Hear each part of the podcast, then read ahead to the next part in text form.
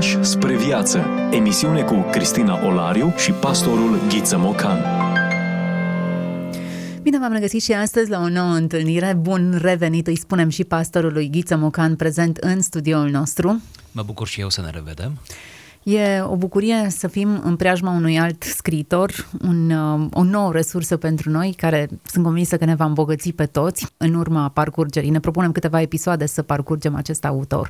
Richard Niebuhr este autorul pe care îl aducem în discuție cu un volum tradus în limba română, Hristos și cultura. Vom afla mai multe lucruri despre cine este acest autor în cazul în care nu ați apucat să-i răsfoiți cartea. Richard Niebuhr s-a născut în anul 1884 în Wright City, Missouri, în Statele Unite, la doi ani după nașterea fratelui său, Reynold, care a devenit un celebru teolog. O spunem încă din start, fratele său a fost un teolog mai cunoscut decât Richard. Și totuși, noi astăzi vorbim despre Richard. Tatăl, Gustav Neighbor, a fost pastor în Sinodul Evanghelic German.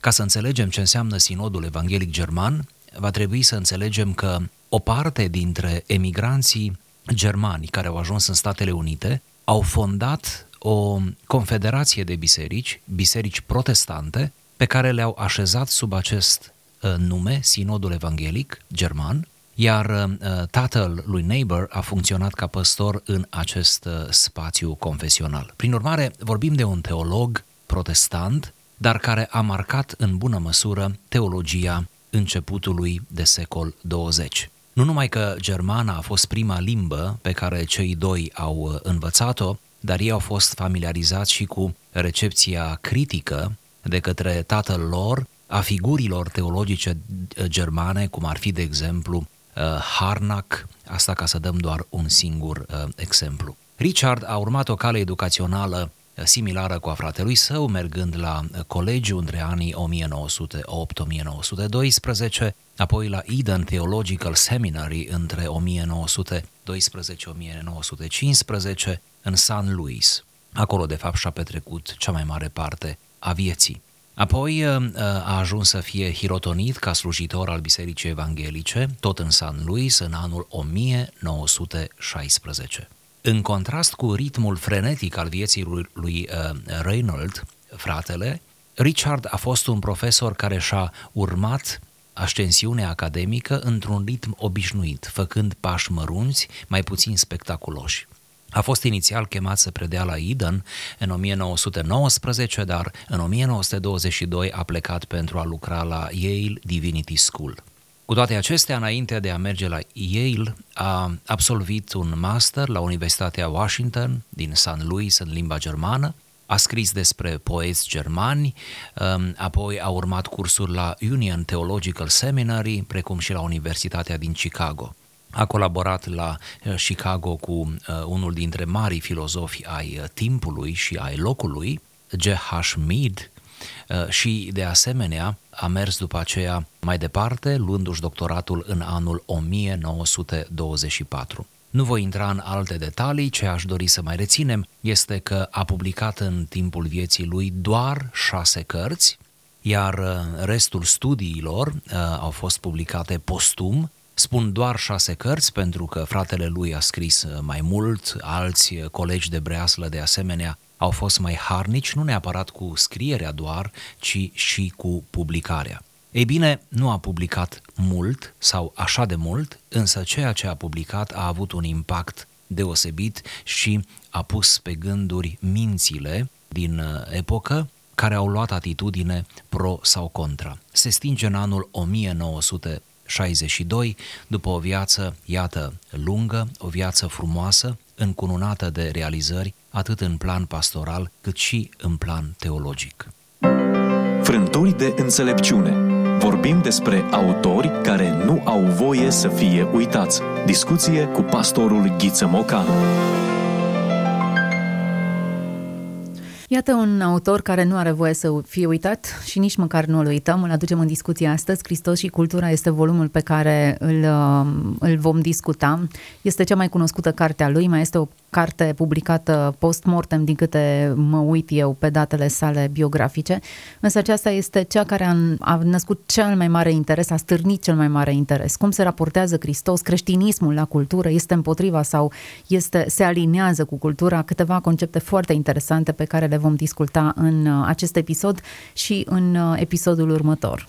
Așa este, avem aici așadar uh, Hristos și cultura, o carte scrisă în anul și publicată în anul 1951, suntem la jumătatea secolului trecut și poate ar fi bine înainte de a avea o primă lectură să specificăm două lucruri. În primul rând să ne întrebăm ce stă în spatele cuvântului Hristos din titlu și apoi ce stă în spatele cuvântului cultură. În spatele cuvântului Hristos stă mai mult decât viața pământească a Mântuitorului, mai mult decât activitatea sa mesianică. În spatele acestui cuvânt, în această abordare, stă toată Biserica lui Hristos. Stau toți creștinii, generație după generație, care s-au străduit, nu cum o facem și noi, să depună o bună mărturie în lume și să fie lumină, să fie sare, să impacteze, cum ne place să spunem în ultima vreme, lumea în care a trăit fiecare. Deci aici Hristos e mai mult decât cristologie, este și ecleziologie, este și eschatologie uh, și alte doctrine importante. În spatele cuvântului cultura stau toate bunurile imateriale, stă toată suma de trăiri, paradigme sociale, paradigme uh, religioase, paradigme economice, nu? politice și așa mai departe. Dacă plecăm de la o simplă premiză, anume că întotdeauna când spunem cultură ne referim la tot acest tezaur imaterial al omenirii, iar când spunem civilizație ne referim la tezaurul material, adică lucruri, obiecte, tehnologie pentru noi astăzi, atunci, iată, uh, cultura este uh, spațiul acesta, ușor diafan, greu de circumscris, dar totuși uh, spațiul în care ne mișcăm cu toții, chiar și când nu ne dăm seama. Prin urmare, atunci când Hristos întâlnește cultura, în această relație da, pot să fie uh, diferite atitudini și de o parte și de alta. Autorul, de aceea eu numesc această carte o lucrare de sinteză, autorul identifică cinci atitudini sau cinci forme de relație între Hristos și cultură. Primele două, în ordinea în care el le prezintă, sunt extremele și noi vom face cel puțin una dintre extreme astăzi, iar următoarele trei sunt variantele intermediare între cele două extreme. Prima extremă, pe care doresc deja să o anunț, este ceea ce autorul numește Hristos împotriva culturii sau tipul antagonist. Să parcurgem acest paragraf și să vedem uh, la ce se referă acest, acest lucru, Hristos împotriva culturii. Vă propun două fragmente de la pagina 64, respectiv pagina 70, pe care le voi citi unul după celălalt. Creștinismul noii legi este reprezentat în Noul Testament de prima Evanghelie. O trăsătură specifică a felului în care prezintă moralitatea creștină este antiteza radicală între legea lui Dumnezeu, așa cum ea era cunoscută pentru cultura ebraică, și legea proclamată prin Isus Hristos. Cea din urmă o înlocuiește practic pe cea din tâi, chiar dacă inevitabil o anumită atenție se cuvine să-i fie acordată și celei din tâi, care posedă o validitate ce nu poate fi ignorată. Valorile care îl preocupă pe Matei, pentru că despre Evanghelia după Matei era vorba, sunt aproape exclusiv valorile vieții din comunitatea spirituală creștină, după cum semnalează forma distinctivă pe care o au fericirile la el. Totodată, el ilustrează tendința grupării legii noi de a delimita comunitatea creștină cu standardele sale de valoare și cu imperativele sale de comunitatea culturală în care trăiește. Într-o formă mai elaborată, spune Neighbor, tipul este reprezentat în secolul II prin scrieri precum Didahia, Epistola lui Barnaba, Epistola lui sau către Diognet și alte lucrări similare. Istoria creștină abundă în reprezentanți ai legii noi. fiecare reflectând, desigur, condițiile specifice din vremea și locul în care a trăit, contextul personal și problemele aferente. Monahismul benedictin îi aparține neîndoios acestei familii, iar în perioada modernă, Lev Tolstoi se profilează ca unul dintre cei mai cunoscuți reprezentanți ai ei. Dar în cazul lui, ca și în cazul coacărilor, iluminării interioare, se pare că, indiferent pe ce cale cred creștinii că au ajuns la cunoașterea legii noi, conținutul acesteia este afirmat în termeni extrași din Evanghelii, iar rolul pe care cultura seculară l-a jucat în selectarea și interpretarea acestei învățături este negat. E bine să ne oprim din când în când, să descoperim sensuri noi, lecturi adânci și să ne lăsăm inspirați. Iată o discuție îndrăzneață și sperăm să reușim să menținem echilibrul. Până la urmă, urmei, cultura e un cuvânt destul de complex și a ne referi doar la un anumit aspect, fără să înțelegem de fapt la ce se referă autorul, ne-ar priva de o înțelegere corectă a subiectului. Încercăm să ne mișcăm pe marginea lui cu grijă, pășim așa cu sfială, fără pretenția de a înțelege toate lucrurile, dar cu dorința sinceră de a le alinia cu, cu ceea ce uh, Dumnezeu spune că este și principiile pe care le afirmă. Legea nouă la care fare, face referire aici autorul se referă la un alt cod de, de principii și de valori pe care le introduce în cultura actuală. Conceptul de lege nouă, în textul pe care tocmai l-am citit, se opune legii vechi, iar abordarea aici, pornind de la teza evanghelistului Matei, este că Vechiul Testament, adică Vechiul Legământ, a fost într-un fel împlinit, a fost dus la ultima lui consecință printr-o metamorfoză definitivă de către Hristos însuși. Deci legea nouă este legea creștină, este legea bisericii, este această chemare pe care Hristos o face ca să abandonăm să abandonăm cele vechi și acum toate să se facă noi. Prin urmare, această manieră antagonistă de a privi spre relația dintre Hristos și cultură este o extremă, sigur, eh, dar este cumva în noi, în fiecare dintre noi și ea pulsează mai ales în anumite situații în care cultura pare a fi cu totul potrivnică legii lui Dumnezeu, dar mai este un detaliu, poate mai puțin contondent,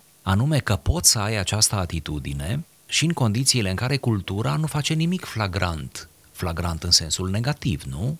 Nu face nimic care să te indigneze, ci pur și simplu mersul lumii acesteia, cu toate ale ei, să ți se pară complet incompatibil cu viața de credință, cu ceea ce a adus Hristos. Și în primele viacuri, cum specifică și autorul prin aceste scrieri de secol II, în perioada aceea când încă biserica era prigonită până în anul 313, când avem edictul de la Milano, biserica este prigonită. În perioada de priga, prigoană se pare că scriitorii și liderii spirituali au fost foarte tentați să predice și să scrie exact în nota aceasta. Ce are Hristos cu lumea aceasta? În sensul cu cultura acestei lumi. Nu are nimic. Deși nu este menționat în fragmentul citat, totuși trebuie să-l menționăm și pe Tertulian, un autor de secol III, care a rămas în istorie prin sintagma ce are de a face Ierusalimul cu Atena, în sensul că una e una,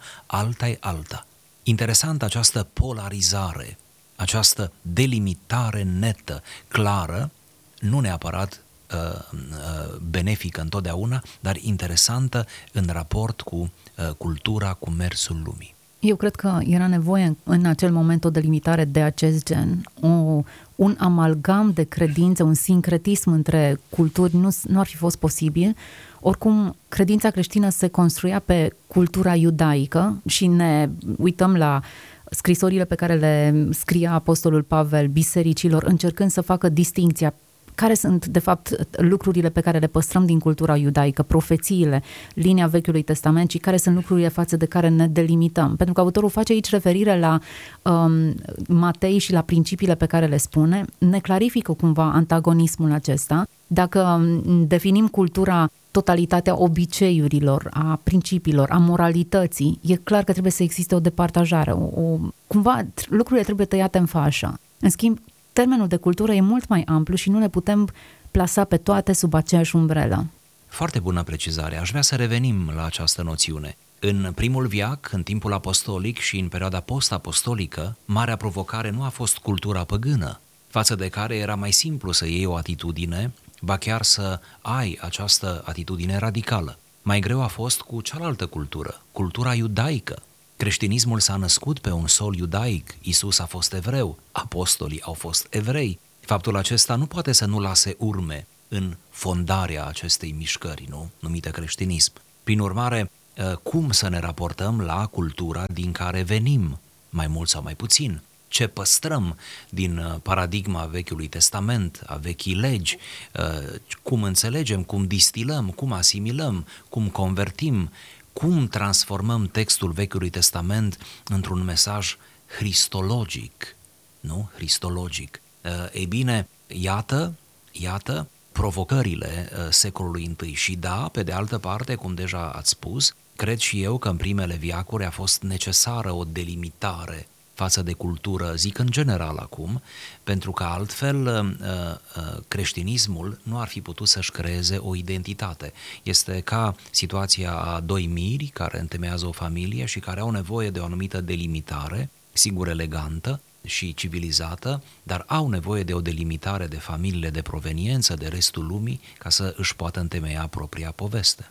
Dacă înțelegem termenul cultură, într-un sens mai amplu, așa cum și propuneam, nu doar artă, intelectualitate, ci multe alte valențe, spiritualitate, principii, cod moral, Uh, îl putem defini și drept moștenire pe care o, o primim. Da? Moștenim anumite obiceiuri sau anumite lucruri care țin de cultura noastră românească, a părinților noștri. Dacă prima biserică avea o moștenire evreiască cu care trebuia să vadă ce păstrează, ce convertește, cred că și noi avem propria noastră cultură pe care ar trebui să vedem moșten, în termenii aceștia de moștenire. Ce păstrăm, ce adaptăm, ce, ce ne opunem clar Putem să ne întrebăm dacă noi ne aflăm într-o situație mai fericită decât uh, cei din secolul I. Ei aveau de furcă, așa cum spuneați, cu cultura iudaică. Noi avem de furcă cu propria cultură. Propria cultură înseamnă o cultură creștină. Noi acum suntem în situația a 2000 de ani de creștinism, plus minus, și uh, uh, iată-ne, în spatele nostru s-au adunat deja atâtea generații de oameni care au crezut, ca și noi, cel puțin la modul uh, Uh, esențial al afirmației uh, și noi venim cumva în această continuitate. Mai putem noi acum, sau mai este legitim, să ne ridicăm împotriva culturii? Nu cumva ne ridicăm și ne decimăm pe noi înșine în felul acesta? Nu amputăm ceva din filogeneza noastră? Iată întrebări care pot să fie mai uh, spinoase decât cele din primele secole. Eu cred că și atunci acum au fost întrebările vizează părțile care trebuie amputate ca să construim ceva sănătos și părțile pe care ar trebui să le consolidăm și să le valorizăm, pentru că ele, de fapt, sunt coloana vertebrală a crezurilor noastre. Sunt oameni care în ziua de astăzi refuză Vechiul Testament, refuză să-l lectureze, să-l înțeleagă, socotind că suntem în uh, Noul Testament acum, fără să înțeleagă că, de fapt, cheia înțelegerii Noului Testament este Vechiul Testament. Cam la fel cred că se leagă lucrurile și în uh, perspectiva pe care ne-ați propus-o. Da, așa cum sunt oameni astăzi care își anulează propriul trecut al țării, al uh, istoriei, al devenirii, nu? într-o credință a neamului nostru, pentru că suntem români și e legitim să vorbim despre români, uh, fără să fie deloc curioși să vadă cum a fost înainte și cum uh, totuși s-a format o cultură creștină ce nu trebuie neglijată. Pe de altă parte, ce-mi doresc eu uh, este ca uh, să chemăm pe ascultătorii noștri la discernământ și să trezim în noi această, această aplecare spre discernământ. Anume, cred că trebuie să operăm anumite schimbări în cultură sau atitudinea față de cultură. Cred că, într-un anumit fel, Hristos este împotriva culturii atunci când aceasta devine fără viață, devine formalistă, atunci când aceasta uh, nu mai are înțelesurile corecte sau nu le mai asimilăm nu le mai promovăm într-o manieră corectă. Deci, cred că ceva ce cultural vorbind, și acum mă refer cultural creștin, a fost bun și funcțional secole înainte, s-ar putea să nu mai fie funcțional și, prin urmare, să nu mai fie nici util sau bun nu? în epoca noastră și ar trebui să operăm anumite uh, modificări. Poate, acesta este unul dintre motivele pentru care unii rămân în afara credinței, tocmai pentru că nu o găsesc relevantă.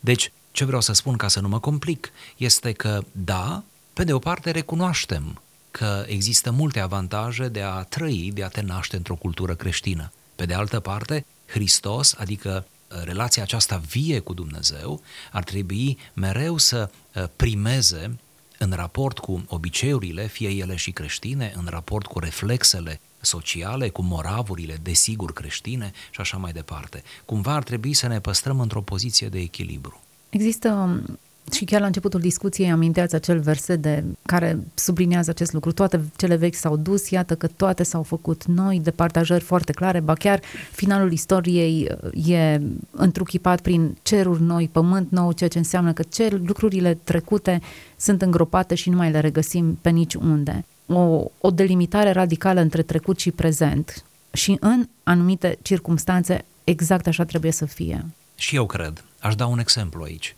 perioada comunistă din România, nu? În perioada aceea s-au ascusit săbiile într-atât de mult și încleștarea între credință și ateism a fost așa de mare, încât uh, unii au căzut victime. Mă refer la toți aceia uh, din diferite confesiuni care au ajuns în temnițele comuniste sau unii n-au ajuns, au fost doar anchetați, bătuți, chemați din nou la anchetă, unii au fost uh, scoși din uh, profesiile pentru care se pregătiseră și erau chiar oameni de ispravă și iată cum uh, creștinii au avut de suferit privațiuni, dureri uh, de un fel sau de altul, unii chiar uh, închisoare și alții au murit în închisoare și au devenit martiri care ne fac cinste și care fac neamul nostru să fie credibil și interesant pentru istorie. Ei bine, în perioada comunistă, ce acomodare puteai să faci între Hristos și cultură, câtă vreme cultura oficială, nu? Era uh, cea a partidului, un partid care se declara în mod uh, fățiș împotriva lui Dumnezeu, a bisericii, a întregii moșteniri. Deci cred și eu că sunt perioade în istorie în care această atitudine este legitimă, ba chiar este salvatoare, să fie ori-ori, adică nu putem să amestecăm lucrurile. Sigur că mă întreb și eu, ca oricare de aici, dacă uh, neopăgânismul în care trăim acum, nu? în această libertate oarecum înșelătoare, nu cumva suntem uh, din nou în aceeași situație în care ar trebui să-L opunem pe Hristos culturii, câtă vreme cultura se dezice de Hristos. Generăm cultură, suntem modificați și uh, influențați de cultura existentă, suntem împotriva ei sau din contră ne aliniem cu ea. Iată subiectul pe care această carte îl aduce în discuție, întrebări pe care ne provoacă să ni le punem, analiză pe care cred că e bine să o facem, ce păstrăm, ce aruncăm la gunoi, ce îmbunătățim, ce preluăm din ceea ce am primit.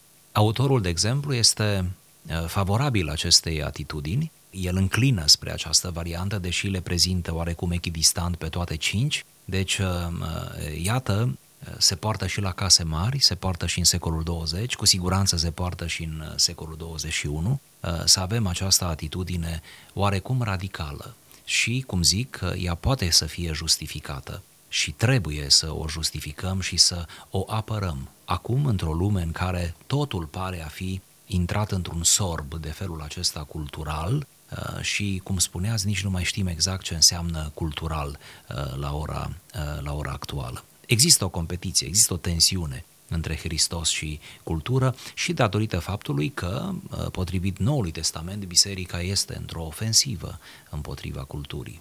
Dacă definim cultura drept valorile lumii acesteia. Categoric există o antiteză totală. Nu putem îmbrățișa, nu, cred că e impropriu spus valori, nu valorile lumii acesteia.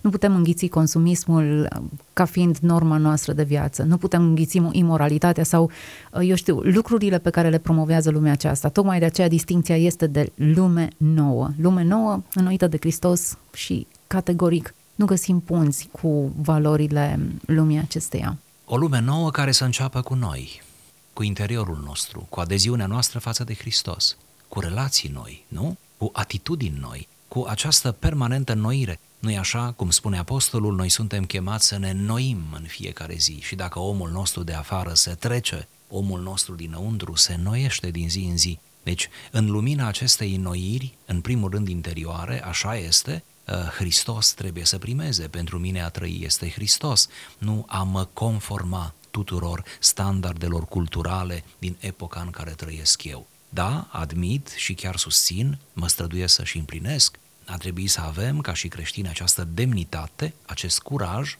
acest dulce, dar ferm radicalism totuși, de a arăta că nu suntem întru totul de acord, că nu putem să împărtășim toate cele pe care le auzim, că nu tot ceea ce ne înfășoară, ideatic vorbind, este de sus, că lucrurile eh, stau uneori mai rău decât par la prima vedere, deci o anumită prudență e binevenită. Până la urmă, când creștinismul ajunge să pactizeze cu cultura într-un mod lipsit de discernământ, creștinismul este marele perdant. Categoric. Vedem în istorie ce s-a întâmplat când creștinismul a devenit politică, când creștinismul nu a mai fost creștinism, ci a îmbrățișat alte forme și nu s-a detașat de alte, uh, eu știu, forme de conducere. Da, am discutat în episodul de astăzi despre creștinismul și cultura Hristos împotriva culturii și am definit împotriva cărei culturi. Nu aruncăm copilul împreună cu apa, nu așa? E un proverb uh, înțelept. Ar trebui să definim clar lucrurile față de care trebuie să ne detașăm și ce nu trebuie să îmbrățișăm și potriva ce suntem, nu-i așa?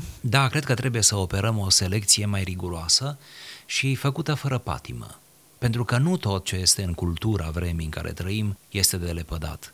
Avem și niște puncte comune și ar trebui să le găsim. Avem măcar amănunte în cultura vremii cu care ne-am putea racorda sau unde am putea să intrăm ca pe niște breșe interesante pentru a ne depune mărturia. Teama mea este că dacă mergem în mod radical, extrem, pe această variantă, uh, vom deveni uh, ineficienți cumva fără impact în lumea în care trăim. Mă întreb cum să ne depunem mărturia creștină în condițiile în care nu mai păstrăm totuși niște punzi în raport cu cultura uh, vremii în care trăim. Prin urmare, sunt elemente ale culturii în orice generație uh, amorale, care nu sunt imorale, dar nu sunt nici duhovnicești. Bineînțeles, dar ele sunt cumva inofensive, sunt cumva în regulă pentru a putea uh, deveni breșe sau punți sau, nu știu, pârghii uh, prin care creștinul să își depună uh, mărturia. Pledez totuși să nu ne amputăm într-atât de mult toate relațiile, să ne izolăm, să devenim insule,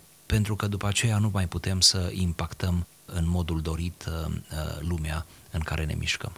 Eu propun să discutăm despre fațeta aceasta, reversul medaliei în episodul următor. Richard Niebuhr a fost autorul pe care noi l-am discutat astăzi. Hristos și cultura este titlul uh, unui volum pe care Casa Cărții l-a scos în uh, anul trecut, traducere Teofil Stanciu, un volum pe care vă invităm să-l lecturați, să-l cumpărați, să-l analizați și să vă întrebați propria conștiință pe unde vă aflați. Așadar, o nouă discuție data viitoare, Hristos și cultura și sperăm ca toți să fim mai îmbogățiți. Până atunci, toate cele bune!